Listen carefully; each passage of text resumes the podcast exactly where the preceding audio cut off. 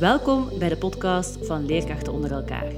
Wij zijn Mieke en Nele en voor ons is onderwijs een echte passie. In deze podcast gaan we in gesprek met andere leerkrachten en willen we de leraar een stem geven. Mensen die dagelijks met leerlingen aan de slag gaan. Luister mee naar deze inspirerende verhalen. Welkom Liesel bij onze podcast. Hey. Um, wij zijn heel blij dat je vandaag je verhaal met ons wilt delen. Uh, je was ook een van de leerkrachten die heeft gereageerd via onze Instagram-pagina. Um, ik moet zeggen dat uh, op het moment dat wij die oproep lanceerden voor een leraar uh, die hoogsensitief was, dat wij zo tegen elkaar zeiden, hopelijk reageert er iemand. Dat was zo voor onszelf eigenlijk wel een beetje spannend. Ik weet niet waarom, maar dat ja. was wel zo. Ja. En de reacties die waren verbluffend. Ik moet echt zeggen, jij was de eerste. Oh, dat ja, is okay. de reden dat we ook jou... We hebben Okay. gewoon heel, heel zoiets gehad van... Ja, degene die als eerste reageren, contacteren we eerst. En als we die kunnen spreken, is dat prima. Maar we hebben heel veel mails gekregen, heel veel berichtjes. Uh, verbaast jou dat? Nee, ik vind het super fijn dat veel mensen bewust worden van, een, van zichzelf. En ook wel benieuwd zijn naar dan wat die HSP of hoogsensitiviteit inhoudt. Mm -hmm. uh, je hebt gereageerd. Mogen we dan ook concluderen dat voor jou over HSP praten dat dat eigenlijk iets heel normaals is? Ja, toch wel. Ja, zeker. Um, hoogsensitiviteit is een persoonlijkheidskenmerk. Mhm. Mm -hmm. Net zoals dat je ijverig kan zijn of bescheiden of zo, uh, ben je dus ook hoogsensitief. Mm -hmm. Dus ik zie ook niet in waarom dat je daar niet over zou kunnen praten of dat dan zou verzwijgen. Um, ik denk ook dat er nog veel over te ontdekken valt. Dus waarom zouden we het niet het erover hebben? Natuurlijk, doordrammen over iets is nooit niet goed. Hè? Dus Mhm. je voelt wel snel aan of mensen bereid zijn om daarover ja. te babbelen of niet. Mhm. Wel, de reden dat we het in de podcast willen brengen, is omdat ik vooral merk dat ik leerlingen krijg die hoogsensitief zijn. En dat we daar naar gedacht van, ja, ik denk dat dat wel super interessant kan zijn om eens te kijken naar een leraar die dat ook heeft, naar rolmodellen toe bijvoorbeeld. Um, hoe is jouw traject geweest? Hoe, hoe wist jij of hoe heb je van jezelf ooit gezegd van kijk, ik ben hoogsensitief? Ik heb eigenlijk als kind altijd al ervaren dat ik zowat um, anders was op vlak van tactiel, op vlak van voelen. Mm -hmm. um, er zijn heel veel dingen die ik niet wil aanraken, bij wijze van spreken. Dus ik had dat vooral als kind. Of dan net het tegenovergestelde. Als ik nu door de winkel loop, dan wil ik heel graag over alle stofjes wrijven. Ja? ja maar als ik dan een glas uit de vaatwasser moet halen, die zo'n beetje bekalkt is, nee, dan, dan krijg ik echt rillingen over heel mijn lijf. Mm -hmm. Dus die, dat, dat tactiele is wel altijd heel aanwezig geweest. Um, ik heb wel geleerd om dat zo wat een plaats te geven of zo, maar ik merk wel dat ik nog altijd uh, snel reageer op prikkels zoals geur en geluid. Mm -hmm. Dat zijn vooral mijn triggers op dit moment, waar ik vooral op gefocust zit. Um, ik weet dat er ook hoogsensitieve personen zijn die op tactiel reageren op vlak van uh, zo etiketjes in hun kleren Mhm. mm -hmm. of zo. Mm -hmm. Maar dat heb ik zelf minder. Ik, weet, ik herinner me wel situaties waarbij een trui pikte, maar voor mij heeft iedereen dat. Dus ik weet niet of dat, dat speciaal is dan. Ja. Nee, want ik moet zeggen dat dat inderdaad wel herkenbaar ja, is. Ja, absoluut. Ben je dan test, ben je dan getest geweest op een of andere manier? Of hoe, hoe komt nee. dat dan naar boven? Of hoe, hoe komt dan plotseling die term hoogsensitief in beeld? Um, ik ben eigenlijk zelf zo op zoek gegaan. Mhm. Ik merkte dat ik soms in overdrive ging. Uh, heel veel dingen in mijn hoofd kreeg en dat dan niet meer kon verwerken. En dan in één keer, "Oh, nee, en, en dan stopte ik. En dan uh, merkte ik ook dat bepaalde prikkels veel nog intenser binnenkwamen dan andere. Mhm. En dan ben ik mij beginnen inlezen en heb ik wat hulp gezocht. En eens gaan kijken van, oké, wat is dat nu eigenlijk met mij? Waarom zit ik emotioneel zo soms op een rollercoaster? En wat is dat? Wat, wat gebeurt er in mijn lijf? En toen, um, inderdaad, ben ik ja, tot de conclusie gekomen. En heeft ook, ook iemand mij verteld, Liesel, hoogsensitief, zou dat niet kunnen? En dan dacht ik van, oh ja, dat zou, dat zou inderdaad misschien wel kunnen. Dus dan ben ik zelfs wel op zoek beginnen gaan ook naar nog meer antwoorden. En hoe oud was je toen?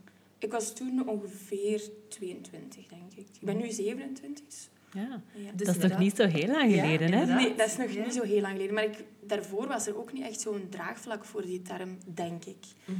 Ik ken het zelf ook nog niet zo bijzonder lang of zo, moet ik het zeggen. Het is nog maatschappelijk nog niet zo bekend. Nee, dat was ook een van zijn vragen. Hè? Of dat je hebt, gevoel, heb je het gevoel dat de maatschappij helemaal mee is in dat verhaal van hoogsensitiviteit? Eh, nee. Zeker nog niet. En waarom zeg je zo heel overtuigend nee? Ehm, omdat er nog heel veel over te ontdekken valt. En er zijn ook zoveel verschillende vormen van hoogsensitiviteit. Bij iedereen ligt het helemaal anders. Eh, maar als het oké is voor jullie, wil ik het wel wat uittypen en een beetje verklaren Doe voor maar. jullie. Oké, perfect.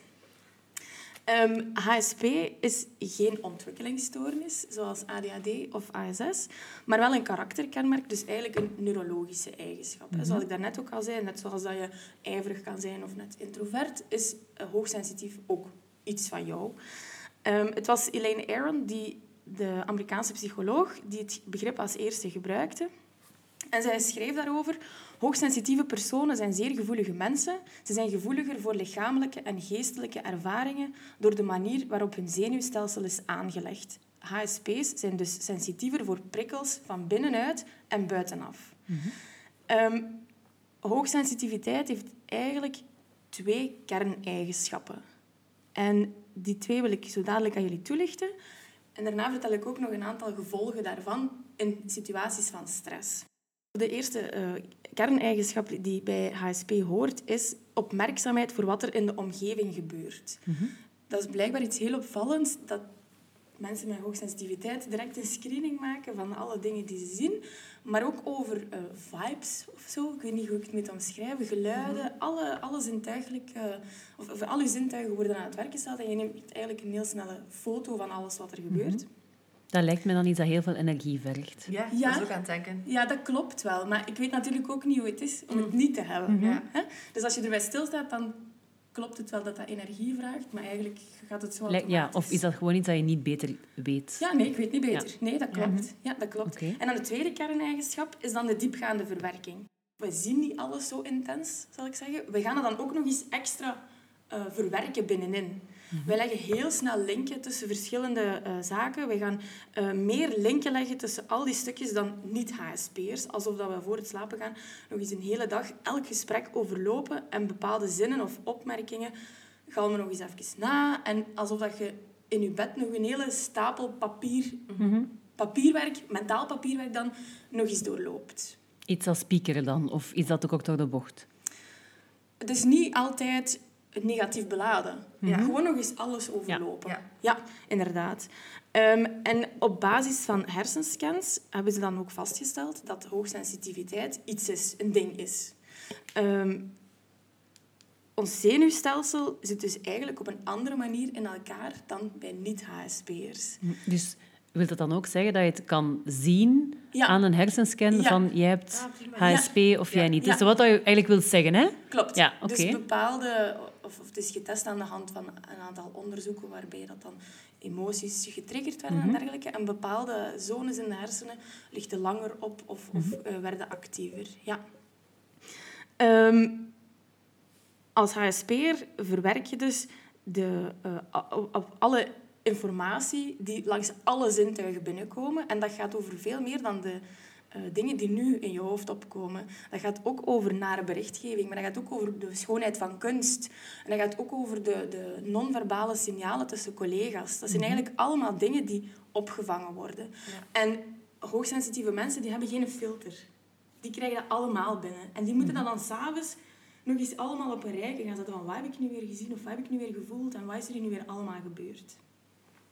Dus die diepgaande verwerking die kan heel vermoeiend zijn, zoals jullie daarnet Ja. ook zeiden, maar je kan dat ook als talent inzetten.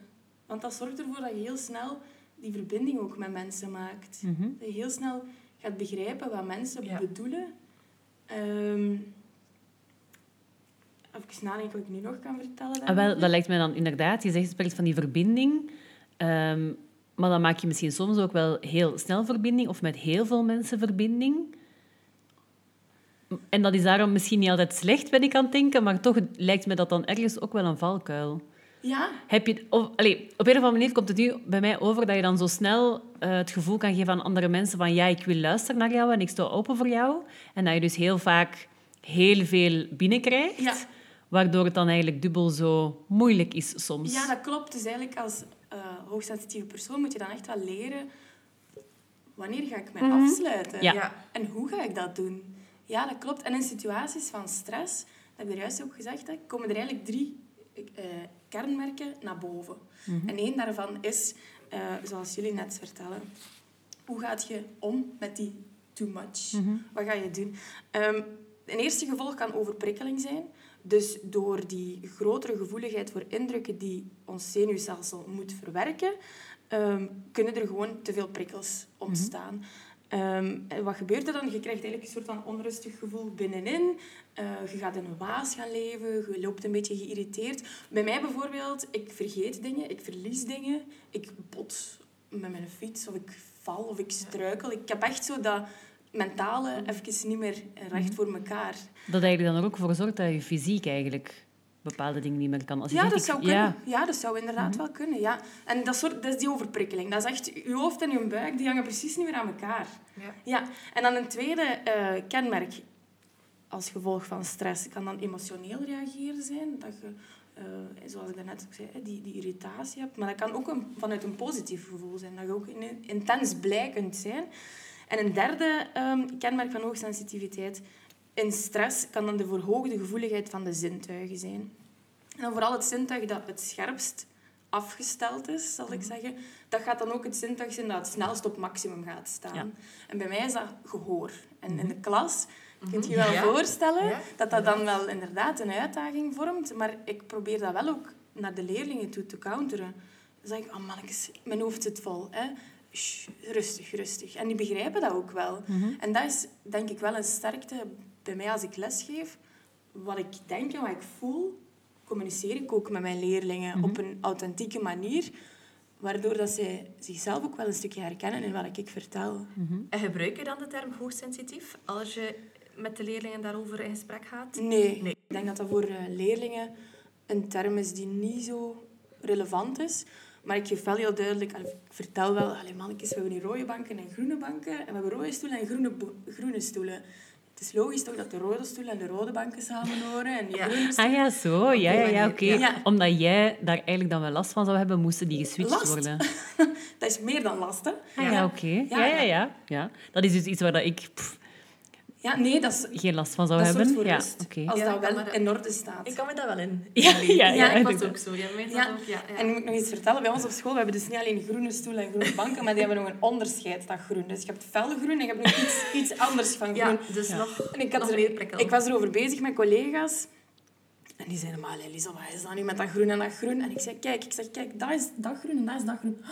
Oh my god, ja, nu dat je dat getoond hebt, dan zien wij dat Ja. ook. Zie? En Ja, dat is iets... Ik, ik weet zelf niet hoe dat het is om niet te leven met hoogsensitiviteit, maar ik merk wel door te babbelen met collega's dat Ja. het bij mij soms anders gaat dan bij hen. Mhm. Oké. Dus je bent daar eigenlijk wel behoorlijk open in. Ja. Voor naar collega's toe, Ja. naar leerlingen ook, zonder dat je daarbij de term gebruikt. Ja. ja. En wordt dat ook aanvaard, zowel door leerlingen als door collega's? Of merk Ja. je soms wel van, oei, ik voel hier enige...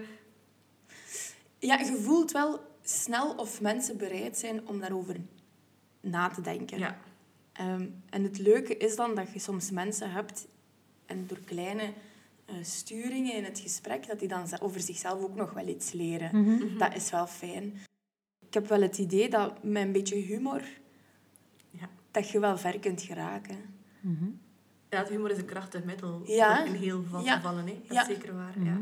En als hoogsensitief persoon neemt je ook zoveel verschillende dingen op. Zoveel verschillende prikkels komen binnen bij je, waardoor dat je heel snel naar situatiehumor kunt gaan. Die dan wel door En iedereen... die ges- waarschijnlijk in de klas, oh ja, en in de klas waarschijnlijk ook wel superhandig is. Ja, Eh, want je zei dus daar juist dat je het eigenlijk echt de term er hebt opgekleefd toen je 22 was. ja. Toen zat je al in de opleiding of had je opleiding al afgerond op dat moment? Ik, ehm, ik heb eerst een andere opleiding gedaan. Ik heb Ja. eerst een Bachelor Office Management gehaald, met afstudeerrichting HR. Mhm. En ik was niet klaar met studeren. Ja, klinkt zo wat gek om te zeggen, maar ik zeg, ik wil nog iets anders doen. Mhm. En toen ben ik ehm, onderwijs gaan studeren, een flex-traject. Dus ik heb eigenlijk een bachelor op twee jaar gehaald in plaats van op drie jaar. Mhm. Waarbij ik verplicht PAV moest opnemen en dan mocht kiezen tussen Frans, Nederlands of wiskunde. En ik had Nederlands gekozen. Ehm, en tijdens mijn stage vond ik het Nederlands heel interessant, maar ik begreep dat PAV niet zo heel goed. Maar hoe langer ik ermee bezig was, hoe meer ik dacht, "Amai, dit is fantastisch. Dit is echt, je kunt alles wat je wilt, kunt je erin steken. Eh, en het gaat over functionele vaardigheden. Hè. Wat moeten onze leerlingen kunnen om zelfredzaam te zijn, om- zelfstandig door het leven te gaan. Dus alles wat, alles wat mij interesseert, kan ik natuurlijk dan ook met passie aan die kinderen overbrengen. Maar je hebt dus op zich nooit getwijfeld omwille van die hoogsensitiviteit van de keuze voor het onderwijs te maken. Nee, want Nee. toen was ik ook zo ver nog niet. Ah, nee, om, allee, omdat, Nee. inderdaad, zoals je daar al aangeeft, ja, een klaslokaal is echt een bom vol met prikkels. Ja, dat klopt. Dus ik kan, me, ik, ik kan me voorstellen dat als je hoogsensitief bent en je bent op zoek naar een carrièrepad, dat je dan het onderwijs misschien Ja. niet overweegt. En daarom dat denk ik net zo super interessant is dat jij aangeeft, ja, ik ben het wel en ik kies voor onderwijs en het lukt. Het opvallende is dat heel veel hoogsensitieve personen in het onderwijs stappen. Mhm. Omdat dat net de kracht is om die verbinding te maken, die empathie, die verantwoordelijkheid, die rechtvaardigheid. Dat zijn eigenlijk allemaal heel veel kenmerken van hoogsensitieve personen. En dat gaan jullie ook kunnen beamen. Dat is wat je ook in het onderwijs Ja, moet kunnen Ja, tonen. hè? absoluut, absoluut. Ja, dus in de zorg, in eh, onderwijs, daar komt heel veel eh, HSP voor. Nu, je heeft les. Kan je even kort vertellen hoe ziet jouw lesopdracht er momenteel uit? Wat geef je nu? In welke jaren? Ik hoor PAV. Ja, ik geef uitsluitend PAV. Ik ben dan afgestudeerd in 2018 en ik zei, ik wil PAV geven. Ja. Ja. Ehm, ik geef les in de tweede graad van de harde nijverheid. Dus lassen en elektriciteit. Ik geef ook eh, beperkt in de derde graad, maar vooral focus op de tweede graad. Dit is nu mijn vijfde jaar dat ik les geef. Het eerste jaar ehm, ging, ging eigenlijk alles... Het liep wel, zal ik zeggen. En dan hadden ze mij heel snel gevraagd of ik dan het jaar erop een teamteaching wilde starten. Ik zag dat wel zitten, maar er kwam zo heel weinig feedback van de school. En hoe gaan we dat nu precies aanpakken en wat wilden we nu precies? Dus ik heb me daarin gegooid, maar dat was dan toch niet volledig iets wat ik wilde. Eh, omdat dat vooral begeleid zelfstandig leren was. Leerlingen die heel veel zelfstandig moesten werken. En ik miste zo die, die connectie, die, die verbinding. Die, Ja. En dat Ja. babbelen, gewoon. Ja. Ehm, dus dan heb ik gezegd, oké, kijk, eh, de eerste graad, dat gaat vooral dat leren zelfstandig zijn bij ons op school. Dat ga ik van mij laten gaan. En ik wil mij focussen dan op de tweede graad, waarbij dat ik dan opnieuw een teamteaching startte eh, met een collega. En daar stonden we wel met twee voor de klas, samen PHV te geven aan twee klassen. Ja. Nu, het is zo gegaan dat ik jaar na jaar een ander team had, een andere, eh, een andere samenstelling, een andere groep voor mij, een andere leerplannen en zo verder. Dus eigenlijk elk jaar was er heel veel verandering, dat, er, dat het voor mij ook allemaal te veel werd. Ook dit jaar dus weer volledig omgegooid. Ehm, maar ik heb wel die feedback ook aan mijn directie gegeven en ik zei, ja, we moeten hier wel iets aan doen. Ehm, en dan heb ik even op de rem gaan staan en door een periode thuis te zitten, is ook wel bij, bij ons op school duidelijk geworden van oké, we moeten daar wel echt wat back aan gaan geven. Mhm. Eh, dus nu ben ik samen met de directie een visie aan het uitschrijven over hoe we het dan echt concreet willen aanpakken. Wat willen we bereiken door een teamteaching in te richten. Wanneer heb je voor de eerste keer op school de term HSP gebruikt? Bij je directie bijvoorbeeld? Want ik weet nog in ons telefoongesprek dat je wel zei van ja, ik ben daar eigenlijk wel heel open over. Is dat al gebeurd in een sollicitatiegesprek of hoe moet ik dat dan zien?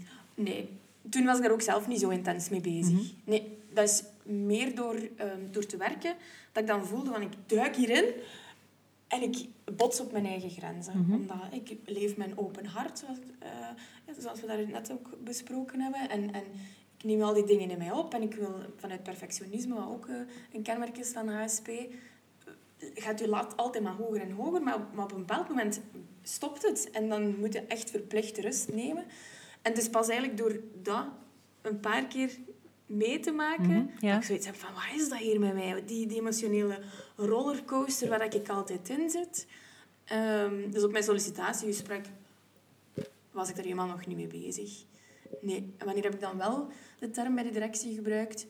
Vaak zo'n keer met een kwinkslag van, oh ja, dat is omdat ik zo wat, hè, wat gevoeliger ben daarvoor of daarvoor. Ja. Ja, dus toch eigenlijk wel eerst al voorzichtig, hoor ik je dan toch zeggen, voordat je dan misschien eigenlijk wel aangaf van ja, kijk, ehm, ik smijt mij wel volledig, maar ik heb wel daar en daar het wat moeilijker mee. Maar ik snap het, ik vind het heel normaal hoor, dat je dat niet direct gebruikt. Ja, ik ben eigenlijk ook denk ik nog niet echt in een situatie geweest waarvan ik nu zoiets had van, en nu wil ik het eens gaan uitleggen. Ja.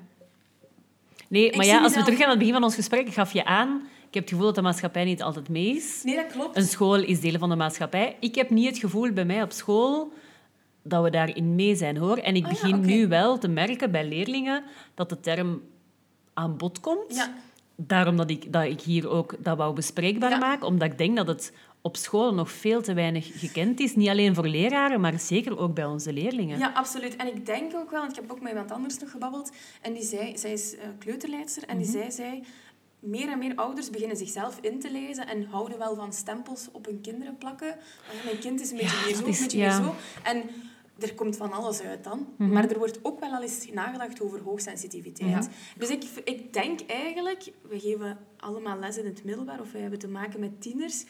Ik denk dat de kennis nog niet in die laag van de maatschappij zit, maar ik hoop wel dat we een soort van evolutie gaan zien de komende jaren, waarbij dat er wel een draagvlak eh Ja. voor zal in- ontstaan. ik denk inderdaad in het lager dat die term er al meer Ja. Hmm. aan bod komt dan in het secundair. Als ik nu zelf als mama keek en als ik in mijn vriendenkring keek, ja, dan hoor ik hier en daar al ouders die toch al denken van goh, misschien moet ik toch eerder richting hoogsensitief denken. Dat is een term die bij ons toch in de vriendenkring af en toe Ja, wel een en wat dan valt. ook opvalt, ook in wat jij zegt, er, zijn, of er is meer en meer oog voor leerlingen met hoogsensitiviteit, Mhm. terwijl dat er net zoveel leerkrachten zijn. Ja. Ja, maar ik denk dat heel vaak de leraar ergens wel vergeten wordt. Want dat is net hetzelfde Ja. als ADHD en ADD Ja. en ASS. Dat willen wij zeker in de podcast ook nog ter sprake brengen van ja, we hebben onze leerlingen met de label, maar, hallo, en wij zelf. zeker. Ja. Maar ik denk gewoon dat, dat het feit dat dat dan een label is... En het is wat jij zo heel mooi zegt, het is gewoon een persoonlijkheidskenmerk. Laten we het daarop Ja. houden. En dat heeft heel veel sterktes en dat heeft uiteraard ook een aantal zwaktes. Zo is het. Ehm, maar ik denk dat we daar nog veel meer naartoe moeten. Naar die openheid van, kijk, dat is gewoon zo. Ja. Dat brengt mij heel veel moois, maar ook heel wat minder moois. Absoluut. Zoals heel veel andere karaktereigenschappen, Ja, denk ik. Ja, Ja. Dat is zeker. En door meer en meer onderzoek, wetenschappelijk onderzoek dan, zoals ik net ook zei met die hersenscans en zo, komt er ook een soort van ehm, bewustwording van, ah, het is echt. Ja. Verstaan dat Ja. het niet zoiets Ja, ja, zweverigs ja, is wat ja. er maar Het blijft? is geen nieuw uitgevonden term om ergens toch Om te zeggen, want verklaren. je zit Ja. zo wat gevoeliger. Nee, Ja. nee. Het wordt echt wel wetenschappelijk ook onderbouwd. Ja, en ik sowieso, allee, los van het feit dat ik niet HSP ben, herken ik wel in jouw verhaal heel veel dingen waarvan ik denk, ja, ik, ik heb daar ook wel bepaalde dingen van. Voilà, dus ik denk voilà. sowieso dat heel veel dingen waar dat we mee zouden kunnen rekening houden voor, voor, hè, voor mensen met HSP, dat dat voor heel veel andere mensen ook heel veel deugd kan doen. Absoluut. Ja. Absoluut. Wisten jullie trouwens dat er evenveel mannen als vrouwen zijn Kijk toch. Ja. met hoogsensitiviteit? En nu, ik wil jullie uitdagen om nu eens na te denken over wij als vrouw in de maatschappij. Eh, ja. mogen eigenlijk de rol als gevoelige persoon nog meer innemen Hm? dan wat er van een man verwacht wordt? Mhm. Ja, ja, het Ja. zal wel zijn. Zeker, terechte opmerking. Ja. Nu, lesgeven. Je geeft fulltime les? Of, Ja, eh, ja oké. ik Dat ben wil ook zeggen... een eh, pedagogisch ICT-coördinator. Dus ik hou me ook zo wat bezig met de boekwidgets en Canva. En dan de Mhm. collega's ondersteunen met teams. En hoe werkt het allemaal? Ja, dat En is ook een deeltje van wat ik doe. Ja. Kan je eens vertellen ehm, hoe dat je zo'n normale lesdag ervaart? Wat dat voor jou moeilijk gaat, wat voor jou supergoed gaat? Ja. Welke uitdagingen dat je zo tegenkomt? Ehm, een normale lesdag... Begint die voor jou bijvoorbeeld, vraag ik me dan af, in de leraarskamer met heel wat collega's en een tas koffie? Of kies je er bijvoorbeeld bewust voor om naar je eigen lokaal te gaan en om daar eerst op je gemak... Ja, ik ga eerst Ja. naar mijn eigen lokaal en ik zet alles klaar. Want als Mhm. ik klaar ben, kan ik ook aandacht geven aan mijn leerlingen om binnen te komen. Mhm. Ehm, het gebeurt dat ik niet klaar sta. Hè. Ja. Geheel terzijde. Hè. de laptop en de Ja, beamer. ja, ja, en ja. Dat gebeurt. Hè. Ja. Maar aan het begin van het schooljaar zeker, dat is het moment van de drillings. Hè. Waarbij dat leerlingen echt moeten leren, zo gaat het en zo gaat het en zo gaat het. Ehm, maar ik, ik ben wel... Ja, bij ons wordt er eigenlijk niet zo vaak naar de leraarskamer gegaan, s ochtends. Ah ja, oké. Dat is geen gewoonte. Ja. Nee, daar gaat eigenlijk iedereen wel heel snel naar zijn eigen lokaal om alles klaar te zetten. Ja, dat klopt wel. Ehm, en dan ja, zijn er de leerlingen. Hè. Be- begint echt het schoolse gebeuren. Ehm, Zijn er dan zo dingen die je hebt voor jezelf ingebakend in je lessysteem om die eerste prikkels al te vermijden of niet? Want als ik heel eerlijk ben, mijn leerlingen, als die binnenkomen, dat is redelijk, chaos. Ehm, bij ons is het ook zo dat die gewoon zelf mogen binnenkomen. Dus ik ben ook wel iemand bij, die altijd heel vroeg in haar lokaal is. Dus ze komen binnen om kwart na acht, om twintig na acht, om vijfentwintig na acht. Dus tegen dat dat zo allemaal pijs en vree is, dat duurt wel eventjes. Ja, maar ik kan me voorstellen ons, dat dat voor jou al niet... Nee, bij ons in de tweede graad worden de leerlingen wel nog op de speelplaats Ah ja, verzameld. voilà, gaan ze nog in rijen staan. En daar begint het eigenlijk al. En dat is het ook een van de eerste dingen die ik zeg aan het begin van het schooljaar. Ik eh, verwacht dat jullie, als het belt, dat jullie in twee rijen gaan staan. Ik wil daar ook tussen lopen Mhm. om te zien wie is er. Maar ook om te zeggen, mevrouw, vandaag is mijn dag niet. En dat wordt dan hier opgeslagen. En dan geef ik dat ook mee aan de leerlingen. Oké, dan heb ik vandaag speciale aandacht voor u. In de zin van, ik kan je wel laten, maar ik kan je wel wat in het oog houden. En ik leg dan ook uit. Ik zeg, dat kan, hè, dat dat uw dag een keer niet is. Maar dat kan voor mij net zo zijn. En ik zeg dat dan ook. Op het moment dat dat mijn dag niet is, zeg ik, mannetjes, vandaag is mijn dag niet. En dan ziet je onmiddellijk dat respect ook. Want zij hebben dat dan ook al eens gezegd. En ze hebben dan ook gemerkt, oké, mevrouw gaat daar ook wel respectvol mee om. Dan gaan we eh, naar boven en dan hebben de leerlingen ja, een vast systeem waar ze moeten wachten aan de deur, aan de trap en zo verder. En dan mogen ze binnenkomen en ook daar zorg ik opnieuw voor die rust. Ik sta aan de deur en elke leerling passeert. En dan valt er zoveel op. En als eh HSP'er zeker, ziet je alles eigenlijk. Hè? Die is naar de kapper geweest, die heeft een pleister aan zijn hand, die heeft nieuwe schoenen aan, die ziet er wel ongelukkig uit, oei, die heeft schram op zijn voorhoofd. Dat zijn allemaal dingen die je allemaal registreert, waar dat je dan later nog wel eens op kunt terugkomen. Als ik nu zou zien dat hij al drie dagen een pleister heeft, dan, oké, oei, wat is er gebeurd? Komt dat je nog altijd die pleister hebt? Of, oh, je hebt nieuwe schoenen aan. En die leerlingen voelen zich onmiddellijk heel snel gezien. Dus door die kleine details heel snel op te merken, wat dat je daar juist aangaf als een van de kenmerken, creëer je eigenlijk op die manier al snel die verbinding. Ja, hè? Wat dat je ja, aangaf eh, als een van die goede kenmerken. Ja, nu natuurlijk, de valkuil is dat je alles ziet. Hè? Ja, ja. Ja, dat is- zeggen. Dat is wel heel veel dat je op een korte tijd Ja. toch ziet. Ja. Ja. En dan eh, begint de les in de zin van, dan ga ik naar voren en dan verwacht ik dat mijn leerlingen hun materiaal klaarleggen op een bank. En dan wordt het stil. En pas als ik zeg, je kan gaan zitten, gaan ze zitten. Maar dan ligt ook alles, alles al klaar op een bank. En dan moet er ook niet opnieuw zo dat eh geroezemoes ontstaan. En dan kan ik gewoon starten. En dat lukt altijd. Ik Ja, dat is een ik- beetje idealistisch Ik, ik natuurlijk. ben echt vol bewondering aan het luisteren van wauw, ik moet hier dringend beginnen met mijn startles te herzien. Nee, maar wat er maar- ook gebeurt is, meestal, ehm, of wat helpt, en dat helpt voor elke leerling, is de Mhm. visualisatie. Ik projecteer op het scherm, wat moet er klaar liggen? En dat is een pennenzak, een agenda, een map, een laptop. Dat hangt ervan af. En dan eh, onderaan staat er, je wacht stil achter je bank of zoiets. Ja. En het opvallende is dat iedereen, door te lezen, sneller gaat onthouden. Mhm. Dus hoeveel keer dat je dat ook zou roepen, je hebt er altijd vier, vijf die het niet gehoord hebben. Maar door die visualisatie weet iedereen exact wat er verwacht wordt. Ja. En dat zorgt ook voor die structuur, die duidelijkheid. En dat is voor HSP'ers eh, super aangenaam, maar dat is voor elke leerling aangenaam. Ja, dus dat is eigenlijk wel een goede tip hè, voor de leerkrachten die luisteren. Om inderdaad hetgeen wat je eigenlijk elke morgen zegt, om dat zo standaard in een documentje te gieten en dat gewoon te projecteren s morgens. Soms ehm typ ik het ook gewoon. Hè. Mhm. Ik heb wel een infographic gemaakt met de juiste afbeeldingen die zo wel wat aantrekkelijk is. Maar soms staat dat gewoon op Word. Leg dat klaar, dat klaar, dat klaar. Wacht stil achter je bank. Einde, ja. Ja, maar dat, dat lijkt me dan zoiets dat heel haalbaar is bij de, les, bij de eerste les van de dag. Maar ik kan me voorstellen, als je dan van het ene lokaal naar het andere lokaal verhuist, dat er daar dan toch al wel wat meer uitdagingen vormen om dat te doen. Want doe je dat dan opnieuw, op dezelfde manier? Eh, eigenlijk wel. Hm, Oké. Maar ik heb ook wel het geluk dat ik in blokken les geef. Ah ja, Dus oké. dat voilà, ik dus niet ergens heb je wel altijd... van Ja. lokaal, maar het gebeurt wel. En dan doe ik dat. Exact. Oké. En ehm, na, na een tijd weten die leerlingen dat ook. Ik ging net zeggen, Ook al wordt dat dan een nu- schooljaar. Ja, toch wel. Toch wel? Pro- Ja. projecteer het een heel Toch. schooljaar. Ja. Gewoon voor de leerlingen die sneller afgeleid zijn. Mhm. Maar eh, de meesten geraken wel in een systeem. Ah, het is mevrouw, en dan moet ik alles klaarleggen. Mhm. Ja, De voorspelbaarheid. absoluut. Mhm. Ja, en dat is voor elke leerling Ja, tuurlijk. duidelijk. Je gaat aan je les beginnen dan. Ja.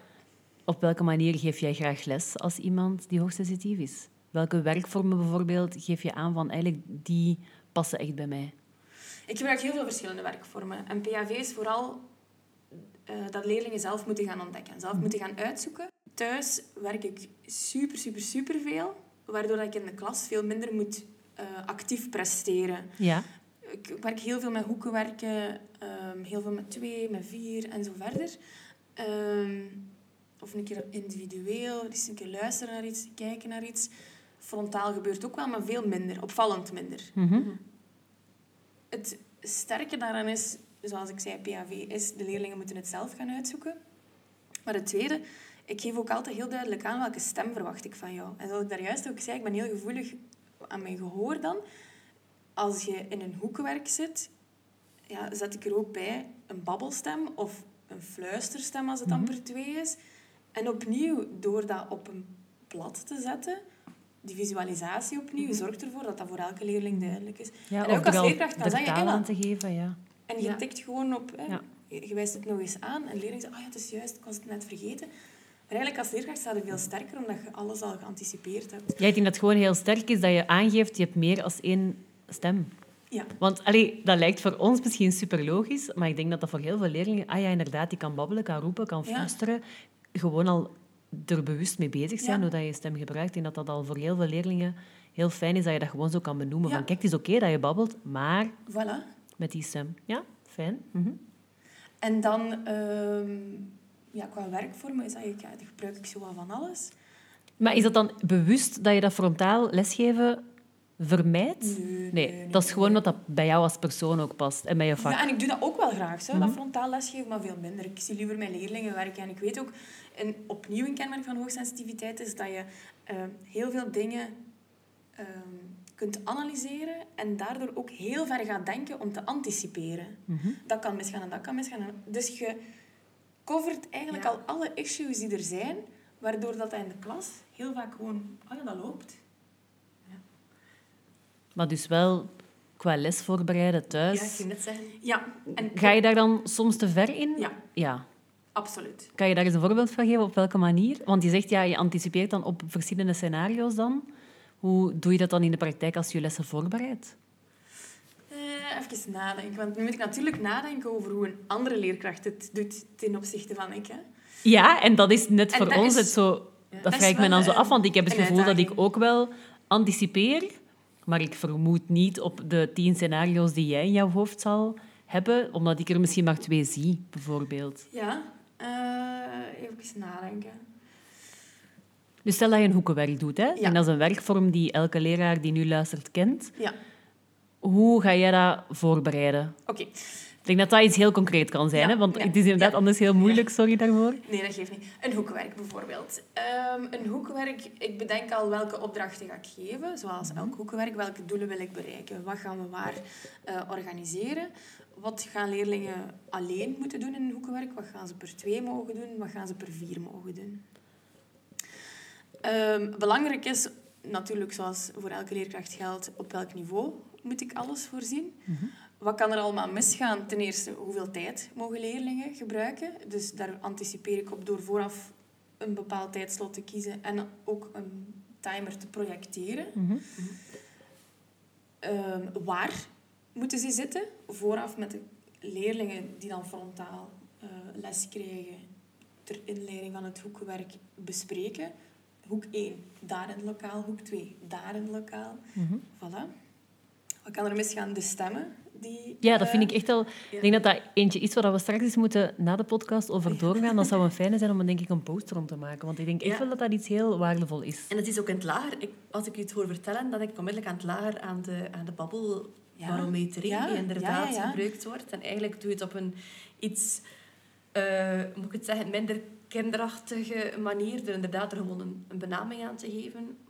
Maar ik herken het wel, of het doet mij een belletje rinkelen eh, aan het Ja, ja, ja. En dan ehm, op het blaadje dat ze dan vooraf meekrijgen, staat ook welk materiaal ze moeten meepakken naar die hoek. Mhm. Hoe gaat dan een hoekwerk concreet in zijn werk? Vooraf zorg ik ervoor dat mijn banken nog niet georganiseerd, vaak nog niet georganiseerd zijn. Het zou kunnen van wel, maar vaak niet. Ehm, want als mijn leerlingen binnenkomen, hebben ze een vaste plaats en dan gaan ze eerst hun boekentas en jassen vooraan leggen, zodanig dat die niet in, de- in het lokaal blijven rondslingeren. Ze nemen, ja, wat dan op bord geprojecteerd staat, een balpen, een laptop, een bundeltje of ze krijgen een blaadje. Hè. En dan gaan ze op een vaste plaats zitten. Dan overloop ik alles wat er moet gebeuren. met die tijd en die, die andere zaken die ik net vermeldde, dan, dan verspreid ik ze. Soms mogen ze zelf kiezen, soms kies ik de groepjes. Het heeft ook, allee, is op basis van de groep die voor u Mhm. zit. Hè? Ja. Ehm, en dan voor een hoekenwerk werken ze. Alles staat op een blad. We hebben dat vooraf besproken. Ze hebben vragen kunnen stellen. Materiaal wordt daar klaargelegd. Ehm, leerlingen krijgen van mij heel vaak die timer. Dus als ik alles overlopen heb, hebben we alle vragen beantwoord en zo verder, dan zeg ik, oké, en nu twee minuten om de bank op die manier te zetten, stoelen, pennen, Mhm. whatever. Opnieuw timer op en die doen dat. Ja. Die duidelijkheid, die concrete eh, tijds, tijdsaanduiding zorgt voor zoveel helderheid. Mhm. Dan gaan ze zitten en dan denk ik, oké, mannen, we gaan starten. Eh, Eerste hoek, lees wat er gebeurt. Blablabla. Ehm, en die timer gaat opnieuw. En vooraf is ook afgesproken, als de timer stopt, check er even in bij mij. En ze doen dat, ze doen dat allemaal. Dan zeg ik, oké de timer is afgelopen, inchecken. Wacht ik tot ze allemaal kijken, tot ze de aandacht bij mij hebben. En dan zeg ik, oké, hoe ver zitten we? Kunnen we doorschuiven? Goed. Jullie krijgen nu nog twee minuutjes bij om het laatste op te schrijven, de banken op te ruimen, zodat de volgende groep daar kan zitten. Als die timer afloopt, dan pas schuiven we door. En eigenlijk door dat allemaal zo in die korte fase te laten verlopen, blijft dat voor mij als hoogsensitief persoon heel prikkelarm. Want iedereen, elke leerling en ikzelf weet wat er van mij of wat er van elkaar verwacht wordt. Je hebt al zo vier uur hoekenwerk gedaan. Het is middagpauze. Hoe breng jij zo je middagpauze dan door? Vaak zit ik dan zo wel vijf minuutjes eerst nog wat in mijn lokaal op te ruimen. Even Ja. de lucht door mijn hoofd laten gaan.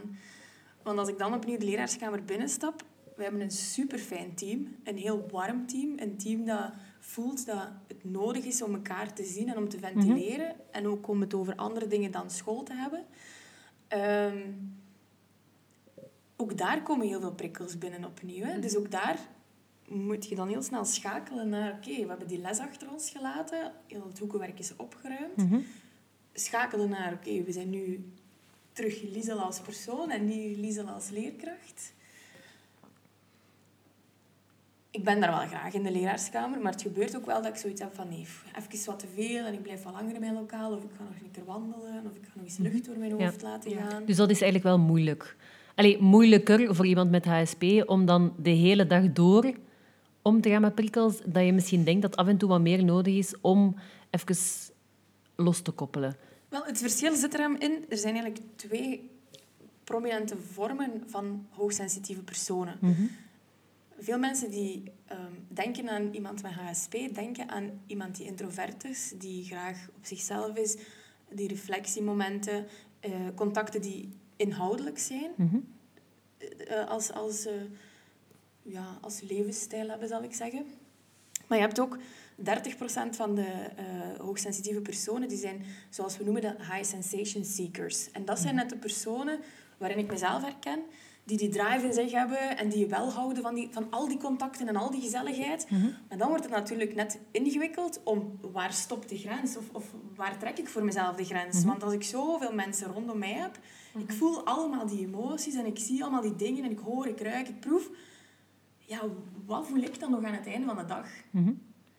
Dus het grote verschil is, ja, is de leraarskamer moeilijk voor iemand met hoogsensitiviteit? Dat kan. Voor de ene wel, voor de andere minder. Ik zie ook collega's die, bij ons die bijna nooit in de leraarskamer komen, die echt voor zichzelf die rust inbouwen. Als ik dat zou doen, dan zou ik net een talent van mezelf niet kunnen inzetten. Want dat is Ja. ook net wie ik wel ben. Ja. Om die mensen te zoeken en, en te luisteren naar wie ze zijn en, en hen te ontdekken. Ja. Dat klinkt als een moeilijk evenwicht dan toch af en toe met jezelf Ja, dat is ook wel echt een moeilijk evenwicht. En hoe meer ik bewust ben van mijn eigen hoogsensitiviteit, hoe meer ik daar ook mezelf over in vraag stel. Ja, en het is daarmee dat je zegt, in het begin van mijn carrière was ik daar nog niet zo mee bezig als waar dat ik nu sta. Ja, klopt. Nu, in je middagpauze doe je het dus soms wel, soms niet, vermoed ik, afhankelijk van hoe dat de lessen in de voormiddag zijn geweest. Ja. Ja. Ja, en hoe ik me voel en hoe ik ben opgestaan. En, Hm. Ja. ja, want elke dag is anders en dat geldt voor iedereen. Oké. Ehm, als je dan in de nog lessen hebt, dan lukt dat nog. Dat gaat zeven uur lesgeven, dat is op zich geen probleem. Want ik vind zelf bijvoorbeeld... ehm, ik heb nu dit jaar één lesdag op vrijdag dat ik zeven uur les geef. Maar ja, dat is, dat is een flexvrijdag, dus dat is ook teamteaching. Dus ik vind dat dat op die manier eigenlijk wel heel haalbaar is. Maar ik ben zelf ook overprikkeld op vrijdagavond. En op vrijdagavond is dat zo standaard afspraak bij mij thuis. eh, met mijn man, doe maar, maar ik blijf gewoon thuis. Omdat ik dan ook tegen hem zeg van, ik heb een hele dag gebabbeld en gepraat en bezig geweest. Nu wil ik eigenlijk gewoon even tot mezelf komen. En ik heb dat en ik heb hè, geen HSP, dus ik vraag me dan af voor jou, als jij zo'n dag van zeven lesuren doormaakt, plus al de prikkels die een dag nog hebben, ehm, hoe, hoe ben jij dan op zo'n einde van zo'n dag? Ik heb het geluk dat ik geen zeven uur op een dag moet lesgeven. Dus dat is al ja. een, een treffer. Ehm, mijn zwaarste dag dit schooljaar is ook de vrijdag, denk ik. En dat is vijf uur.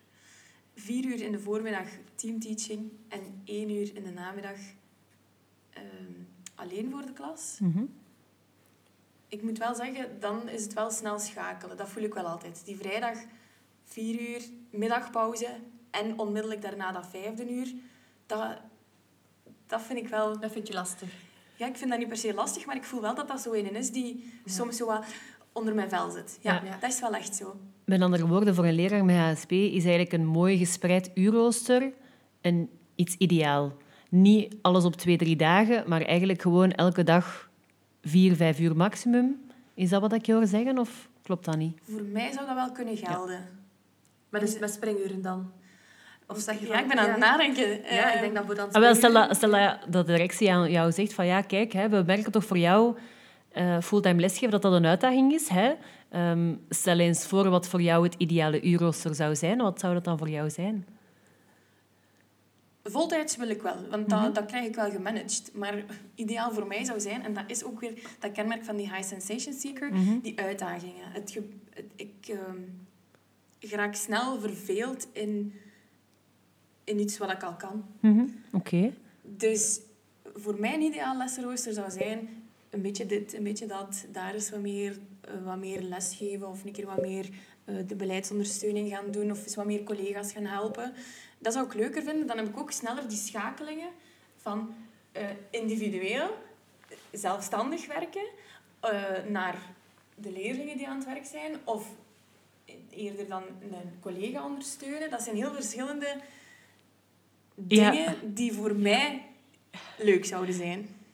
Wat mij zo opvalt als je aan het vertellen bent, dan denk ik zo, zoveel energie en zoveel uitdaging. En toch ook zo'n valkuil om dan... Allee, want ik, ik, ik kan me voorstellen dat het dan wel heel moeilijk is om nog voor jezelf Ja. ook wel te bewaken van oké, ik doe dit allemaal supergraag. Ik doe dit waarschijnlijk ook heel goed.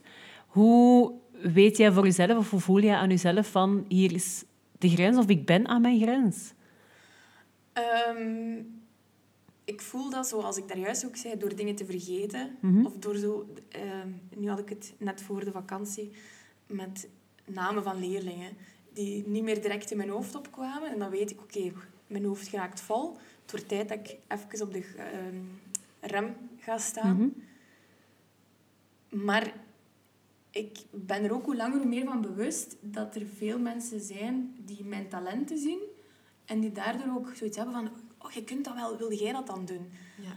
Waardoor ik nu ook vaker zoiets heb van wil jij mij alsjeblieft helpen door ook eens op mijn rem te gaan staan? Door dan niet meer naar mij door te schuiven. Je mocht mij altijd om feedback vragen, maar door zelf wel eens een aanzet te geven. Mhm, Oké. Ik heb Dus- dat ook aan mijn directie gevraagd. Ja. Ik heb gevraagd, kijk, we zien allemaal dat, het niet, dat ik niet alles kan. Nee, uiteraard. Niemand, Nee, hè? niemand, ja. ja. Nee, en, en eh, ik merk wel dat zij zien dat ik, dat ik een heel sterke visie heb en een heel duidelijk beeld over wat ik wil, waar ik naartoe wil, hoe dat ik alles wil aanpakken. Maar ik heb graag die omkadering. Oké, waar willen we naartoe? Maar geef me dan even vrijheid om er te geraken. Maar geef mij ook steun dat je er wel bent. Ja, met andere woorden, ik wil het wel doen, maar liefst wel met hulp, zodat ik er niet alleen voor sta. Want je doet ook aan teamteaching. Denk je dat dat helpt voor jou? Dat je, als je daar dan in smijt, dat je dat samen doet met een ander team? En ik zie je nu Eh, heel bedenkelijk ja. kijken en dat verbaast me eigenlijk wel. Ehm, het, het vervelende is dat, we, dat, we, dat ik nu al zo vaak ben gewisseld van team. Ja, oké. Dus dat we eigenlijk nog ja. niet hebben kunnen ervaren wat het is om lang op elkaar te kunnen Ja, je hebt nog, bouwen. nog niet Ja. in geolied team Nee, klopt. gewerkt. Ja. Ja, zoals Ja. wij Ja. jarenlang hebben gedaan. En ook lesmateriaal Ja. dat dan wisselde en dan collega's of, of leerlingengroepen die daar dan meer of minder en zo verder. We hebben eigenlijk nog geen ene keer iets kunnen doen wat we vorig jaar al deden. Ja, want wij hebben een jaar of vijf, zes geteamteach en wij zeiden tegen elkaar, eigenlijk die eerste twee jaar, dat is puur investeren in wat dat wij nu De vruchten oogsten. van plukken, ja, hè? Allee, dus jij zegt nu eigenlijk al dat je elk jaar opnieuw moet investeren. Dan kan ik mij voorstellen dat je daar inderdaad nog niet de positieve punten van aanhaalt, Nee. die misschien wel zouden voor jou Nee. enorm helpend kunnen zijn. Ja, maar wat ik wel merk is dat ook mijn hoogsensitiviteit ervoor zorgt dat ik collega's ga ondersteunen en ook hun talenten ga zoeken en ook en help om die in te zetten. Mhm. Zodanig dat we complementair kunnen zijn. Dat we samen vooruit kunnen gaan.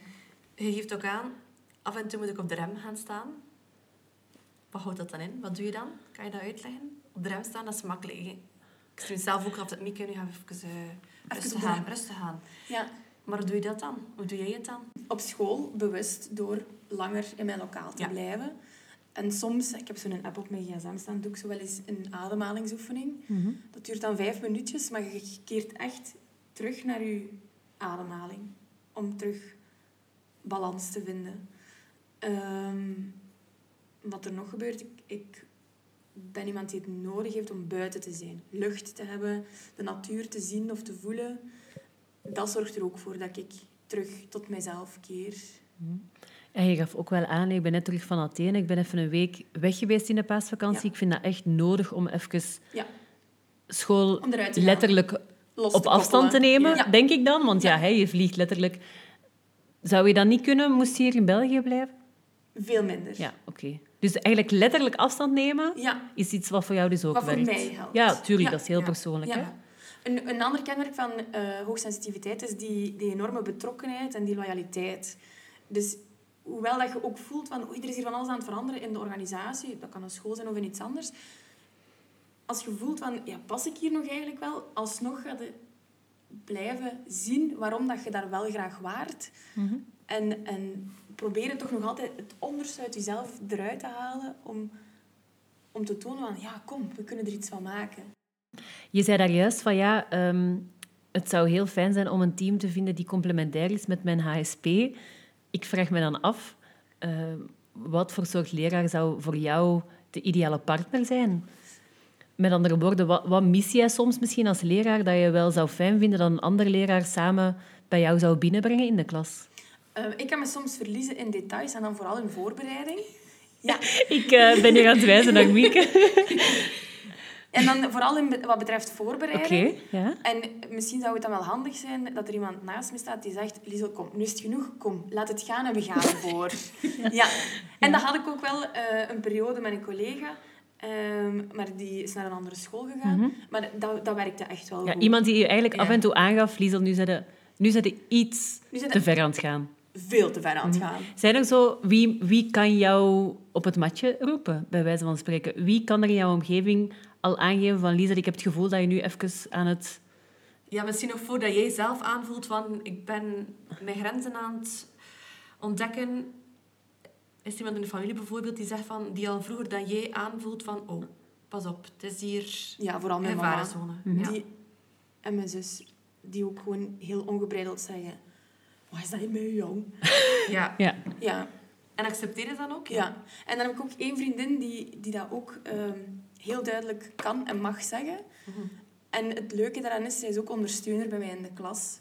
Dus zij kan soms zo die balans vinden in waar ik mij in verlies. Oké. En wij kunnen wel echt... Allez, samen zijn we echt een heel sterk duo. En als ondersteuner is dat mooi mee. Heel dankbaar Ja, voor jou ja, dan. ja, Ja. Absoluut. Ja.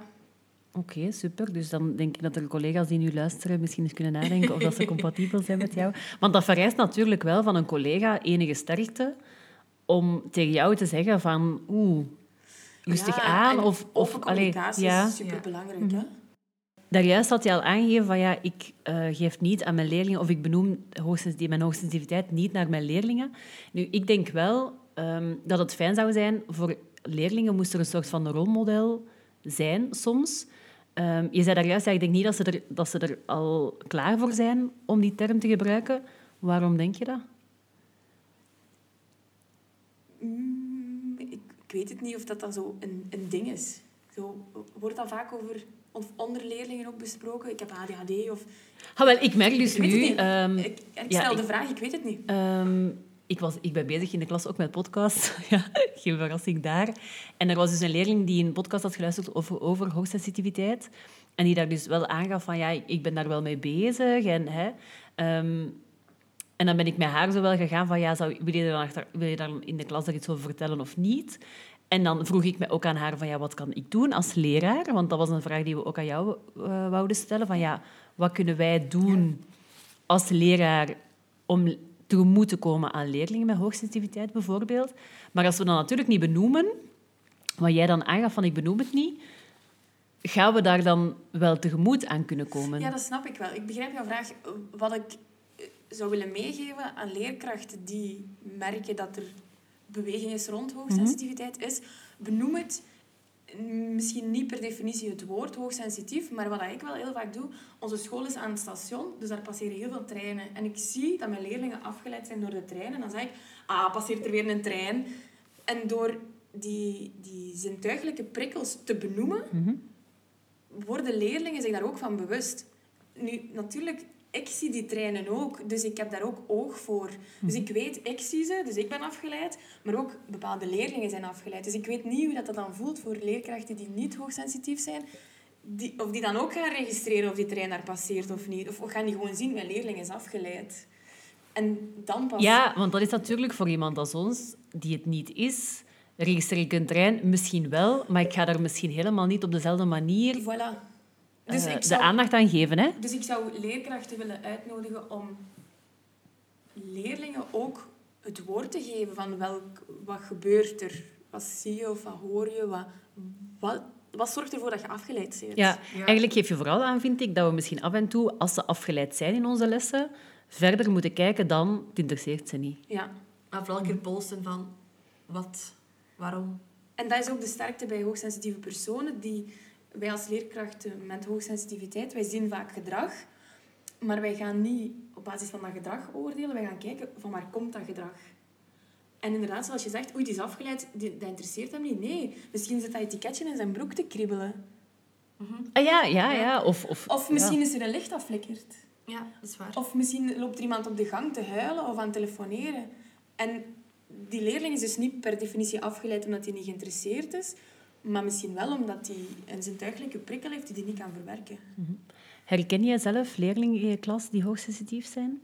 Ja, Ja? ja zeker. Nu, het- op wel Op, ja, Ja. op welke dingen moeten wij dan letten? Of hoe, hoe, hoe, hoe doe je dat dan? Ik, Of ik hoe weet dat niet. Bij mij De zit dat buik. mijn buik of zo. Ik kan dat, ja, bij mij is dat echt mijn buikgevoel. En ook omdat ik er zoveel kennis over heb, ehm, ja, kan ik daar ook heel snel een analyse van maken natuurlijk. Ehm, En zijn er zo bepaalde dingen die toch bij leerlingen die hoogsensitief zijn terugkomen, die voor ons kunnen herkenbaar zijn? Of waar dat je denkt, dat zie ik toch wel voor vaak? die het niet zelf zouden merken, is ehm geluidsprikkels dempen. Ja. Bij ons op school wordt er heel vaak lesgegeven met de deur open, maar zodra er iemand passeert, of, of Mhm. beneden waar ik lesgeef is een lasserij, ja, daar komt soms een boink of een geklop of, of een ander geluid. Ja, laat dat even een moment zijn. Dat hoeft geen vijf minuten te duren, maar ah ja, ik heb die klop ook gehoord. Kun je wel eens fluisteren tegen een leerling. Mhm. Waardoor dat hij zoiets heeft van, oké, ja, ik mag horen wat ik hoor, ook al ben ik nog steeds mee met de les. Ja. Oké. Geluid dempen en licht dempen doe ik wel vaak. Zorgen dat het licht niet te fel is, gordijnen open, toe, één licht of twee lichten aansteken. Mhm. Ga je daar dan ook over in gesprek met leerlingen? Zo van, wat vinden jullie het fijnste? Doe het licht aan, doe het licht uit? Ja. Ik merk dat ik dat wel heel vaak vraag. Van, Ja. ja. soms eh, is de zon binnen in het lokaal en ik vind dat dan heerlijk. En zij willen dan de gordijnen sluiten, Ja, bijvoorbeeld. En dan denk ik, oké, als jullie u daar Voilà. niet goed bij voelen, voilà. En maar het, prima. het leuke is dat je dan op die manier ook gewoon aandacht geeft aan je leerlingen. Wie ben je en welke nood heb jij? Ja. Ja, dat is waar. Ehm, nu, je sprak al van die empathie en van die verbinding. Ben jij zelf klastitularis Eh, op ja. dit moment? Drie mechanica. Zalig. Um, dan heb je waarschijnlijk met je klas een goede band. Of probeer je dat ergens toch voorzichtig... Um, allee, dat is wat ik daar juist zei. Het lijkt mij heel vaak een, een, een, een evenwicht tussen empathisch zijn, maar ook niet te veel willen opnemen. Doe je dat heel bewust als titularis, die, die rol daarin opnemen? Ben je daarmee bezig of probeer je dat gewoon... Ik doe dat niet bewust, want ik vrees of ik denk dat dat in alle klassen is. Dat ik wel zo met dat open hart ga lesgeven mhm. en elke leerling op zijn eigenheid ga bekijken. Ehm, natuurlijk, hoe meer uren je in een bepaalde klas staat, hoe beter dat je die leerlingen kent. Mhm. En de oudercontacten zijn dan natuurlijk ook met die mama's en die papa's. Ja. En dan is, vind ik het wel leuk om ook die, die context rond die leerling te zien. En de interactie tussen leerling en ouder. Die non-verbale signalen, die komen, die komen allemaal binnen. Hè? Dat is echt gek. Je kunt daar zoveel uit afleiden. Maar het is dus niet zo dat je het gevoel hebt dat leerlingen sneller naar jou komen, bijvoorbeeld? Dat denk ik wel. Want er waren wel leerlingen, nu de voorbije week, in verschillende klassen we merkten dat de voor de vakantie, het was voor iedereen wat veel. Ik weet niet of dat bij jullie ook zo was. Oké, ja. Het was overal. ik denk ook dat het te maken had met het weer. Die, die gasten konden niet naar buiten en ze voelden de vakantie aankomen. het was ook heel hectisch. Hè. Er moest op heel veel oh, weken, oh, ja. op, op maar een paar weken zeer veel gebeuren. Ja, hè? ja, het was echt, volgens mij was het inderdaad, zoals je zegt, overal wel iets. En um, het leuke is dan wel, als uh, eh, HSP'er hou je zelf veel van die duidelijkheid, structuur en, en die voorspelbaarheid. Waardoor dat je ook in zo die hectische momenten ook wel de rust terug kunt vinden voor leerlingen. En in dat soort momenten, dat ik voor de vakantie wel een paar keer, waren er best een pak leerlingen die zeiden maar mevrouw, maar jij luistert echt naar ons. Je hebt echt respect voor ons. En dan denk ik, oké, maar ik doe ook maar gewoon hoe ik voel dat ik het zou moeten doen. Ik kan dat ook niet vergelijken met wat een andere leerkracht doet. En dan halen ze wel een aantal voorbeelden boven. Bijvoorbeeld iets super banaal. Een leerling zei, maar jij zegt tenminste elke dag goedemorgen tegen ons. Er zijn mhm. ook leerkrachten die gewoon naar binnen gaan en die dan gewoon direct beginnen. Mm. Ja. En dan, dat is ook iets opvallend dan. Hè. Bij die leerlingen, oké, die is ook wel zo gevoelig voor dat soort voelt ook zo wel wat dingen aan die misschien andere leerlingen of andere mensen niet aanvoelen. Nee, want het feit dat een leerling dat opmerkt of daar bewust mee bezig is... Ja. ja. Dus ja, die verbinding, die, die betrokkenheid, die, die openheid naar leerlingen toe, hoe authentieker dat ik ben, hoe oprechter ik ook overkom naar leerlingen. Maar dat is natuurlijk ook de sterkte van hoogsensitiviteit, dat je een persoon in zijn geheel gaat zien. En, en echt op die, die kleine details gaat inspelen. Zoals ik net zei, die pleister hangt er al drie dagen. Waardoor dat die leerlingen ook zoiets hebben van... Die ziet ons echt. We zijn niet gewoon een leerling in een klas. We zijn ons, onszelf. Een volledige persoon. Ja, jij bent een volledige mens. Ja. Uh, hoe zie jij, of wat zouden wij als onderwijs nog kunnen doen voor mensen met HSP in de maatschappij? Je bedoelt naar leerlingen toe of naar Alles, toe? breed, heel breed. wat zouden we kunnen doen? Ik denk vooral die, die open communicatie. Hm. Het bespreekbaar maken eigenlijk, ja, toch? en niet, niet per definitie de stempel hoogsensitief. Hè. Zoals ik daarnet ook zei, bespreekbaar maken van zintuigelijke prikkels. Maar denk je bijvoorbeeld dat het zou helpen, uh, moesten we dat labeltje HSP ook bijvoorbeeld in ons zorgtabblad op Smart School plaatsen? Want dat gebeurt bij ons Voorlopig niet. Ja, want dat zijn vaak ook leerlingen die, zoals ik net ook zei, die, de meerderheid van de hoogsensitieve personen zijn die introverte leerlingen, mhm. die uh, net iets meer die diepgaande verwerking hebben. Hè? Dus zoals ik net zei, heel aan het begin, wij nemen alle zintuigelijke prikkels op, mhm. ongefilterd. Maar we moeten die ook allemaal een plaats geven. We, moeten, we leggen linken tussen zoveel verschillende dingen. Dat zorgt ervoor dat wij, en we noemen dat een pause-check system, waarbij dat we die pauze moeten nemen om alles op een rijtje te zetten. Mhm.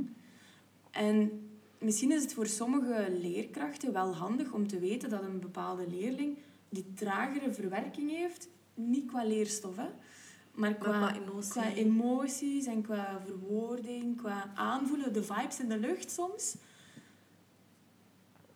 waardoor dat je ook op een andere manier naar die leerling gaat kijken. Ik denk dat dat wel een grote stap vooruit zou zijn. Natuurlijk is de vraag, weet de leerling dan zelf, Ja, ik ben hoogsensitief, of, of mogen we dan gewoon op basis van vermoeden toewijzen, ik denk die leerling of die leerling wel. Wat dat wij heel vaak doen, nu vanuit mijn job in zorg, is wat ik, ik merk dat bij, aantal, bij een aantal leerlingen werkt, is een soort van time-out kaart dat je meegeeft, waarbij leerlingen zelf kunnen aangeven van ik voel dat dat hier aan het borrelen is en dat ik hier ga ontploffen, bij spreken, die dan eigenlijk gewoon een kaart op tafel legt, heel subtiel, waarbij de leerkracht weet van oké, Ja. die jongen, het lukt even niet meer, die gaat even naar buiten, Ja. even Ja, dat dat kan een frisse neus op de speelplaats even gaan zitten. Goeiedag komen zeggen bij mij Ja, van hey, ik, ben, ben buiten geweest. Ja, en terug. En ik ben overtuigd dat dat bij een aantal leerlingen echt iets kan betekenen. Hoe banaal het ook is. absoluut. Maar de moeilijkheid zal zijn, denk ik, om leerkrachten ook mee te krijgen in het verhaal. Dat het niet een spelletje wordt om Ja. zomaar even... Maar het is hetzelfde verhaal met fidget toys. Leerlingen die bezig zijn met fidget toys, die er echt het nut van voelen, van binnenin, die gaan het gebruiken onder de tafel Mhm, en, ja. en voor zichzelf. Leerlingen die het als spel zien, die zijn ermee aan het dansen. Hè, en dat wordt doorgegeven aan de volgende en de volgende. En hetzelfde is inderdaad, zoals jij zegt, met dat naar buiten gaan. Bij ons, we hebben ook een aantal leerlingen die een klein signaal mogen doen, afgesproken met de leerkracht. En als eens twee keer gaan lopen op de koer of zo, maakt niet uit. Ja, maar inderdaad, voor hoogsensitieve personen, ook dat zou, zou kunnen helpen. Hè? Want voor iedereen Is het, is het anders. Ja, ik denk dat we vooral, we zeiden toch daar juist in de auto naar hier, het is gewoon heel vaak zo dat achter bepaald gedrag, en vaak storend gedrag, er ergens wel Ja. een verklaring is. En, En- ik denk dat we daar die babbel moeten doen, zoals je zei. Ja, En is dat dan hoogsensitiviteit of is dat iets anders? Ja. We moeten wel blijven zijn dat zoeken. hij ochtends nog een ruzie had gehad met mama of papa. Ja, of dat kan zijn dat hij smiddags choco op zijn boterham had in plaats van confituur. Dat kan iets super banaal zijn, maar dat zou zo'n meerwaarde zijn voor het onderwijs. Om niet gewoon te kijken naar dit is het gedrag dat gesteld Mhm. wordt. Nee, ga eens kijken, wat ligt eronder? Van waar komt dat gedrag? En dat hoogsensitiviteit bij op dat lijstje komt te staan. Ik denk dat daar... Wel, als leerkracht heb je Ja. gewoon voelsprieten voor dat onderliggende. Ja, En als, als niet-hoogsensitieve leerkracht denk ik wel dat dat ook iets bevattelijk is. Zoals ik het nu uitleg, denk ik. Ja. Ja, en ik denk dat dat ja. bij mij ondertussen wel op mijn lijstje staat, maar dat dat nog niet heel, niet heel lang Ja. is. En ik denk, als we alleen al met deze podcast kunnen bereiken dat heel veel leerkrachten op dit moment dat gewoon bij op het lijstje zetten, denk dat we dan al heel ver zijn. Hè? Ja, ja, zeker. En dan komen we heel veel mensen tegemoet. Mhm. Want niet alleen hoogsensitieve leerkrachten hebben er baat bij om eens te vragen van, "Wat van met u eigenlijk? Mhm. Allemaal, hè. Allemaal. Nood, ja. Zwaar. Allemaal. Nu natuurlijk, ik wil even meegeven, het vak dat ik geef, PHV, daar is best wel wat ruimte. Mm. Wij hebben doelstellingen te bereiken, maar we kunnen die wel op heel verschillende manieren inzetten. En, en we hebben best wel wat ruimte om binnen onze lesuren ook tijd te maken voor de leerlingen en aan die sociale vaardigheden te werken. Mhm. Ik kan me voorstellen dat een leerkracht die in de doorstroomfinaliteit lesgeeft, meer op die 50 minuten zit heeft, ja. om die, om die inderdaad, om, om aan het einde van het jaar alles gezien te hebben. Mhm. Dus ik kan me wel voorstellen dat dat daar meer een uitdaging is. Wat niet wegneemt dat er ook in, in die klasse hoogsensitieve leerlingen zitten natuurlijk. Ja, en dan kan het, dan kan het maar een signaal zijn dat het titulaar is bijvoorbeeld. Van kijk, ik heb dat opgemerkt. Misschien kan je daar iets mee doen. Dat hoeft denk ik niet altijd een heel uitgebreid gesprek te zijn, nee, hoor. nee, maar ik denk gewoon een doorverwijzing. Ja, En dan de opvolging bijvoorbeeld, Ja. dat dat ook al heel wat kan zijn. In de afvallitijd is het uiteraard... eh, daar is er heel wat meer speling hè, om Ja, dat te gebruiken, ook dat bij ons bijvoorbeeld in de elektriciteit of in het lassen dan, daar hebben de praktijkleerkrachten echt wel een andere band met de leerlingen. Mhm. Omdat die heel vaak die one-to-one hebben, waarbij dat ze ondersteuning bieden. Terwijl die leerlingen aan het werken zijn natuurlijk. Mhm. praktisch dan, hè, die draden aan het trekken zijn en weet ik veel wat ze daar allemaal doen. Dus als titularis, bij ons wordt heel vaak de titularis ook gekoppeld aan het, het hoofdvak dat Ja. ze eh, kiezen. Mhm. Ja, om dat verbinding te creëren met Ja. leerlingen die je vaak ziet, zoals je daar juist al aangaf. Ja, dat is een stuk gemakkelijker. Eh, leerlingen die je maar één uur per week ziet, dat is uiteraard een Dat stuk moeilijker. Nee, dat wordt veel moeilijker natuurlijk, maar als hoogsensitieve leerkracht heb je ook al die checks gehad. Oké, super. We gaan eh, hier afsluiten. We hebben al een eh, serieuze babbel achter de rug. Ja. Is er nog iets wat je zou willen zeggen om af te sluiten? Of heb je het gevoel dat alles wat je wou meegeven, dat je hebt kunnen meegeven? ja, ik heb wel het idee dat ik veel verteld heb. Was het voor jullie allemaal duidelijk? Ja, eigenlijk wel. Ja, Ik denk ja, wel absoluut. dat de... Ik ben heel blij dat we, dat we de aflevering opnemen. En ik denk wel dat we bij een aantal mensen zo'n soort van... ehm, klikje gaan Ja. teweeg brengen. En ik denk dat dat het doel moet Ik zijn. hoop hè. dat ik voor mensen met hoogsensitiviteit zo wat een, een, allee, dat ik hen een stem heb kunnen geven. Ja. Natuurlijk, zoals ik zei, we hebben de, de introverte eh HSP'ers en de meer extraverte. En ik kan natuurlijk ook niet voor beide spreken. Nee, maar ja, dit was uiteraard het verhaal van Liesel Ja, Ja, met HSP. En misschien ge- begeven we ook het, eh, ooit het verhaal van Geert met HSP. Ja. Hè? Maar eh, ik denk dat dat wel heel duidelijk was dat je vanuit Ja. jezelf hebt gesproken. Eh, en dat zullen inderdaad dingen herkenbaar zijn en dingen niet. Dat is helemaal oké. ja. Alleszins, heel erg bedankt. Nee, het was super fijn. Ja, ik vond het super fijn om mijn verhaal te vertellen. Heb je genoten van deze aflevering? Abonneer je dan zeker op onze podcast. Voor meer onderwijsinspiratie vind je ons terug op Instagram en Facebook via Leerkrachten onder elkaar. Tot volgende week.